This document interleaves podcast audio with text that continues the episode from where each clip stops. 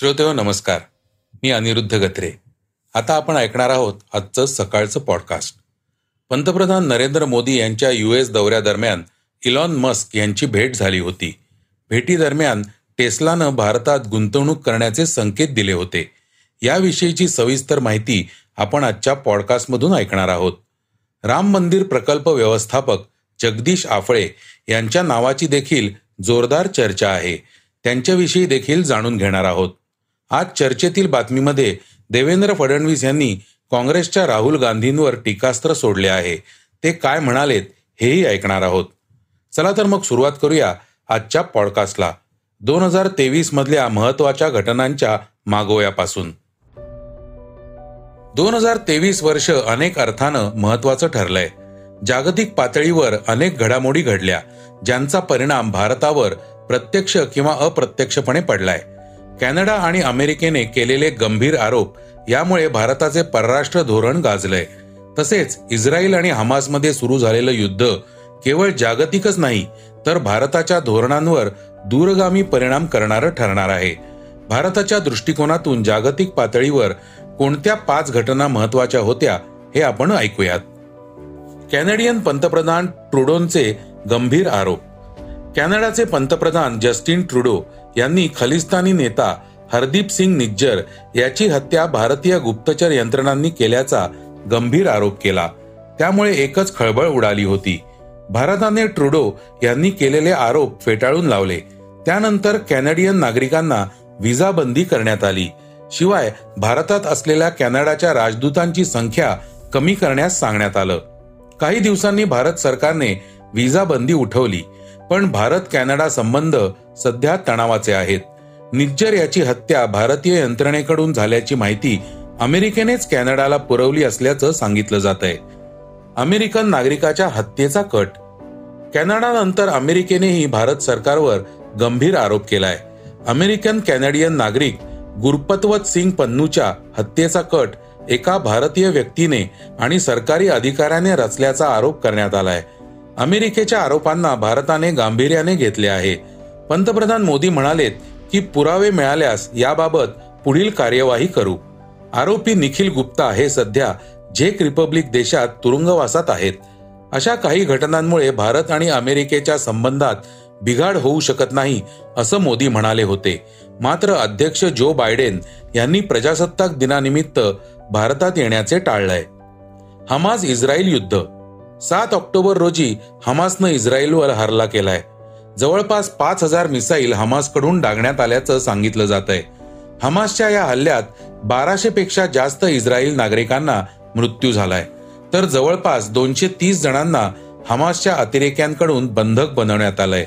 इस्रायलनं हमासला दिलेलं प्रत्युत्तर अधिक भीषण आहे. इस्रायलने हमासवरील हल्ला अजूनही सुरूच ठेवलाय. बेंजामिन नेत्यान्याहू यांच्या वक्तव्याकडे पाहिल्यास हे युद्ध थांबण्याचे चिन्ह नाहीत. या हल्ल्यात आतापर्यंत वीस हजारांपेक्षा जास्त गाझातील लोकांचा मृत्यू झालाय. भारताने सुरुवातीला हमासच्या हल्ल्यांचा निषेध केला होता. त्यानंतर इस्रायलला चर्चेतून मार्ग काढण्याचे आवाहन केलंय.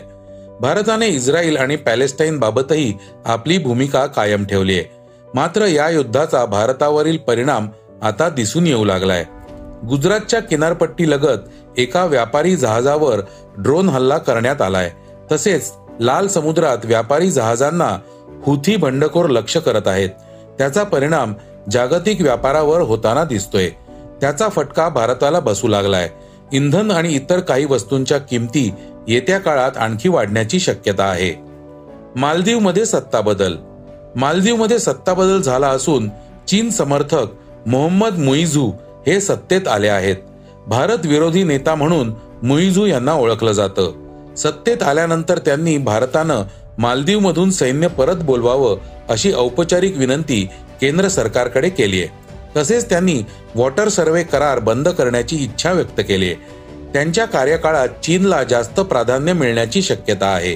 त्यामुळे शेजारी राष्ट्र विरोधी भूमिकेत गेल्याचा भारताला तोटा होऊ शकतो. जी ट्वेंटी परिषद दिल्लीत आयोजित करण्यात आलेली जी ट्वेंटी परिषद अनेक अर्थाने भारतासाठी महत्वाची ठरली. जी ट्वेंटी परिषदेचे अध्यक्षपद पहिल्यांदाच भारताकडे आले होते. जी ट्वेंटी परिषदेमध्ये आफ्रिकन युनियनचा देखील समावेश करण्यात आला आहे. या परिषदेत जागतिक नेत्यांचे एकमत करण्यात भारताला यश आले. ग्लोबल साऊथ देशांचं नेतृत्व भारत करू शकेल असा आशावाद या परिषदेतून निर्माण झालाय. भारताच्या अलिप्ततावाद भूमिकेसारखीच ही संकल्पना आहे. भारत पश्चिम आशिया युरोप इकॉनॉमिक कॉरिडॉर बनण्यास देखील या परिषदेत मंजुरी मिळाली आहे. चीनच्या बेल्ट अँड रोड इनिशिएटिव्हला हे समांतर असणार आहे. इलॉन मस्क यांच्याविषयीची एक महत्वाची बातमी आपण जाणून घेणार आहोत. पंतप्रधान नरेंद्र मोदी यांच्या युएस दौऱ्यादरम्यान इलॉन मस्क यांची भेट झाली होती. भेटीदरम्यान टेस्लानं भारतात गुंतवणूक करण्याचे संकेत दिले होते. टेस्लाने एक वर्षापूर्वी भारतात जास्त आयात शुल्कामुळे भारतात गुंतवणूक न करण्याचा निर्णय घेतला होता. आता टेस्लाने निर्णय बदललाय. अलीकडेच केंद्रीय मंत्री पियुष गोयल यांनीही अमेरिकेतील टेस्ला प्लांटला भेट दिली होती. इलॉन मस्क गुजरातमध्ये भारतातील पहिला कारखाना उभारणार असल्याचं वृत्त मिंटने दिले आहे. एका रिपोर्टनुसार टेस्लाची भारतात प्लांट उभारण्याची घोषणा जानेवारीमध्ये व्हायब्रंट गुजरात समिट दरम्यान इलॉन मस्क यांच्या उपस्थितीत केली जाईल. तसेच राज्य सरकारने टेस्लाचे उत्पादन प्रकल्प उभारण्यासाठी साणंद बेचराजी आणि धोलेरा ही ठिकाणे सुचवली आहेत. यापूर्वी गुजरात महाराष्ट्र आणि तामिळनाडूमध्ये टेस्लाचा प्लांट उभारण्याचा विचार होता. गुजरात सरकारचे प्रवक्ते ऋषिकेश पटेल यांनी टेस्लाचे सीईओ एलॉन मस्क गुजरातमध्ये गुंतवणूक करण्याचा विचार करतील अशी आशा व्यक्त केली आहे. वृत्तसंस्था ब्लुमबर्गने अहवाल दिला होता की टेस्ला सुरुवातीला सुमारे दोन अब्ज डॉलर गुंतवण्याचा विचार करू शकते. गांधीनगर येथील महात्मा मंदिरात आयोजित करण्यात येणाऱ्या समिटची theme gateway to the future अशी ठेवण्यात आली आहे. व्हायब्रंट गुजरात ग्लोबल समिटमध्ये गुंतवणुकीसाठी सर्वाधिक सामंजस्य करार होण्याची अपेक्षा आहे. गुजरातमध्ये टाटा मोटर्सच्या आगमनानंतर गुजरात ऑटोमोबाईल हब म्हणून उदयास आले. राज्यात फोर्ड मोटर्स टाटा मोटर्स आणि सुझुकी यांचे प्लांट आहेत. राम मंदिर प्रकल्प व्यवस्थापक जगदीश आफळे यांच्याविषयी आपण पुढील बातमीतून जाणून घेणार आहोत. अयोध्येतील राम मंदिर उभारणीचे जवळपास निम्मे काम पूर्ण झाले असून येत्या बावीस जानेवारी रोजी मंदिराचे उद्घाटन होणार आहे. त्यामुळे देशभरात जल्लोषाचे वातावरण आहे. गर्भगृहात रामलल्लाच्या मूर्तीची प्रतिष्ठापना केली जाणार आहे. हजारो कामगार राम मंदिर उभारणीसाठी काम करत आहेत. दरम्यान राम मंदिर प्रकल्प व्यवस्थापक जगदीश आफळे यांच्या नावाची देखील जोरदार चर्चा आहे. आगामी राम मंदिर दोन पॉईंट सात एकरमध्ये पसरलेले आहे आणि त्याचे बिल्टअप क्षेत्र सत्तावन्न हजार चारशे चौरस फूट आहे. त्याची उंची तीनशे साठ फूट आणि रुंदी दोनशे पासष्ट फूट आहे. मंदिराला तीनशे सहासष्ट खांब पाच मंडप आणि बारा दरवाजे आहेत.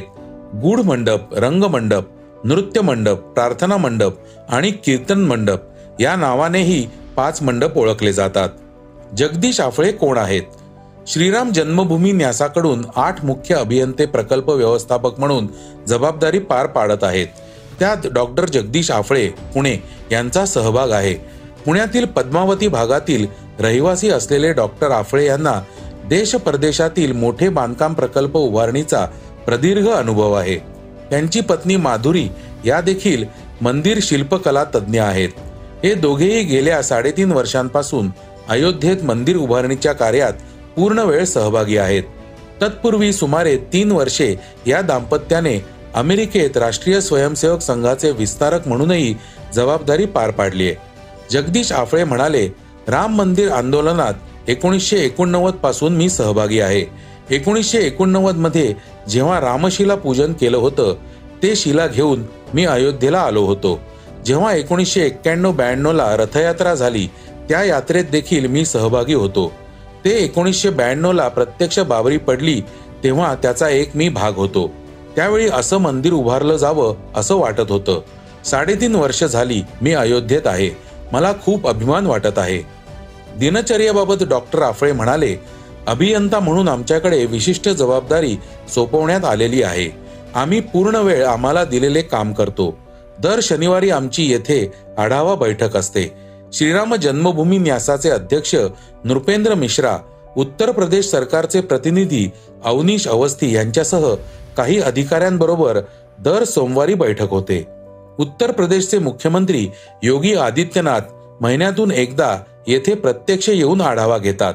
नियोजित वेळापत्रकानुसार शिस्तबद्ध पद्धतीने काम चालेल यावर आमचा कटाक्ष असतो. मंदिर उभारणीच्या प्रशासकीय कामात माधुरी या देखील सहभागी असल्याचे त्यांनी सांगितले. आता आपण ऐकणार आहोत आजच्या वेगवान घडामोडी. लष्करे तैयबा तय्यबा या दहशतवादी संघटनेचा संस्थापक आणि मुंबईतील दहशतवादी हल्ल्याचा मास्टरमाइंड हाफिज सईदला भारतात आणण्यासाठी भारत सरकारने मोठं पाऊल उचललंय. भारताने पाकिस्तानकडे हाफिजच्या प्रत्यार्पणाची मागणी केली आहे. भारताने पाकिस्तानला अधिकृतरित्या म्हटलंय की हाफिज सईदला आमच्या हवाली करा. हाफिज भारतासाठी महत्त्वाचा असल्याचं सांगण्यात आलेलं आहे. मात्र पाकिस्तानकडून अद्याप कुठलंही उत्तर आलेलं नाही. भारताने अधिकृतरित्या पाकिस्तानकडे सव्वीस अकरा हल्ल्यातील मास्टरमाइंड हाफिज सईदला एनआयएने दाखल केलेल्या वेगवेगळ्या गुन्ह्यांसाठी प्रत्यार्पण करण्याची मागणी केली आहे. भारतीय शेअर मार्केटमध्ये अजूनही पाच दहा पैशांना शेअर्स मिळतात. म्हणजेच कोणीही ते खरेदी करू शकतात. पण जगातील सर्वात महागड्या शेअरची किंमत ऐकून तुमचा कानांवर विश्वास बसणार नाही. जगातील सर्वात महागड्या एका शेअरची किंमत चार कोटी रुपयांपेक्षा जास्त आहे. जगातील सर्वात महाग शेअर बर्कशायर हॅथवे इंकचा आहे. या कंपनीच्या एका शेअरची किंमत सध्या पाच लाख त्रेचाळीस हजार सातशे पन्नास डॉलर इतकी आहे जी भारतीय चलनात चार पॉइंट बावन्न कोटी रुपये इतकी आहे. या एका शेअरद्वारे तुम्ही आलिशान घर कार बँक बॅलन्स आणि सर्व सुखसोयी मिळवू शकता. शेअरच्या किमतीत इतके शून्य आहेत की ते मोजताना लोक गोंधळून जातील. अभिनेत्री आणि माजी खासदार जयाप्रदा यांच्या अडचणीत वाढ होण्याची शक्यता आहे. आचारसंहिता भंग केल्याच्या दोन प्रकरणांमध्ये त्यांच्या विरुद्ध अजामीनपत्र वॉरंट जारी करूनही जया कोर्टात हजर राहिल्या नाहीत. यामुळे पोलिसांनी जयाप्रदाच्या स्थानिक ठिकाणांवर तसेच दिल्ली आणि मुंबईतील त्यांच्या ठिकाणांवर छापे टाकले. परंतु अजूनही जया यांचा शोध पोलिसांना लागला नाही. जयाप्रदा यांनी दोन हजार एकोणीसमध्ये रामपूरमधून भाजपच्या तिकिटावर निवडणूक लढवली होती. सुकेश चंद्रशेखर मनी लॉन्ड्रिंग प्रकरण सर्वांनाच माहीत आहे. जो आता सध्या दिल्लीच्या मंडोली कारागृहात आहे. तसेच एक नवीन प्रकरण समोर आले आहे. हरियाणाकडून अंडर नाईन्टीन क्रिकेट खेळलेला क्रिकेटपटू मृणांग सिंगला नवी दिल्लीच्या चाणक्यपुरी पोलिसांनी फसवणुकीच्या आरोपाखाली अटक केली आहे. ज्याने पंचतारांकित हॉटेल्स लोक आणि क्रिकेटपटू ऋषभ पंतची लाखो आणि कोटींची फसवणूक केली आहे. आरोपी मृणांक सिंगने वरिष्ठ भारतीय पोलीस सेवा म्हणजे आय पी एस अधिकारी असल्याचे दाखवून देशभरातील अनेक लक्झरी हॉटेल मालक व्यवस्थापकांची फसवणूक केली आहे. फसवणूक झालेल्यांमध्ये ऋषभ पंतच्या नावाचाही समावेश आहे. आता आपण ऐकणार आहोत आजची चर्चेतील बातमी. नागपुरातील काँग्रेसच्या सभेतून काँग्रेसचे माजी अध्यक्ष राहुल गांधी यांनी भाजपवर टीकास्त्र सोडले. यावरून उपमुख्यमंत्री देवेंद्र फडणवीस यांनी पलटवार केलाय. सभेसाठी तेलंगणातून देखील माणसं आणली होती तरी देखील खुर्च्या रिकाम्या राहिल्या. राहुल गांधी यांना लोक गांभीर्याने घेत नाहीत त्यामुळे आम्ही तरी त्यांना का गांभीर्याने घ्यावं असं म्हणत त्यांनी टोला लगावलाय. देवेंद्र फडणवीस यांनी हल्लाबोल केलाय. ते म्हणाले की त्यांचं भाषण ऐकण्याच्या मानसिकतेत कोणी नव्हते. खरं म्हणजे त्यांनी याची थीम ठेवली होती है तयार हम. आता हे कशाकरता तयार आहेत हे काही आमच्या लक्षात आलेलं नाही. पण हे जे है तयार हम हे म्हणतायत. लोक म्हणतात हम तयार नाही आहे और हम तुमको सुनना नाही चाहते. पण मला एका गोष्टीचं आश्चर्य वाटलं. या देशामध्ये अनेक आमचे शूर राजे आणि राजघराणे यांनी इंग्रजांशी संघर्ष केला. अनेकांनी आपलं स्वत्व टिकवून ठेवलं. आणि आज राहुल गांधी सरसकट असं म्हणाले की देशातल्या राजांनी इंग्रजांशी साठगाठ केली होती. अशा प्रकारे या राजघराण्यांचा अपमान करणं हे अतिशय चुकीचं आहे. आणि मला असं वाटतं की हे काही महाराष्ट्रात किंवा देशात कोणी सहन करणार नाही. विदर्भाचे प्रकल्प मोठ्या प्रमाणात मार्गी लावण्यात आले असून सर्वाधिक गुंतवणूक ही महाराष्ट्रात आली आहे. उद्धव ठाकरे यांच्या कार्यकाळात जी गुंतवणूक गेली होती ती आम्ही परत आणण्याचं काम केलंय असेही फडणवीस यांनी यावेळी म्हटलंय. तर श्रोते हो हे होतं आजचं सकाळचं पॉडकास्ट आजचं सकाळचं पॉडकास्ट तुम्हाला कसं वाटलं हे आम्हाला सांगायला विसरू नका. युट्यूबवर देखील तुम्ही सकाळचं पॉडकास्ट ऐकू शकता. त्यावरील तुमच्या प्रतिक्रिया सूचना आमच्यापर्यंत जरूर पोहोचवा. आणि सगळ्यात महत्वाचं म्हणजे सकाळचं पॉडकास्ट तुमच्या मित्रांना कुटुंबियांना नक्की शेअर करा. उद्या पुन्हा भेटूयात. धन्यवाद. वाचा बघा आणि आता ऐका आणखी बातम्या. ई सकाळ डॉट कॉम वर. तुम्ही हा पॉडकास्ट ई सकाळच्या वेबसाईट आणि ऍप वर सुद्धा ऐकू शकता. विसरू नका या पॉडकास्टला आपल्या आवडीच्या पॉडकास्ट ऍप वर सबस्क्राईब किंवा फॉलो करायला.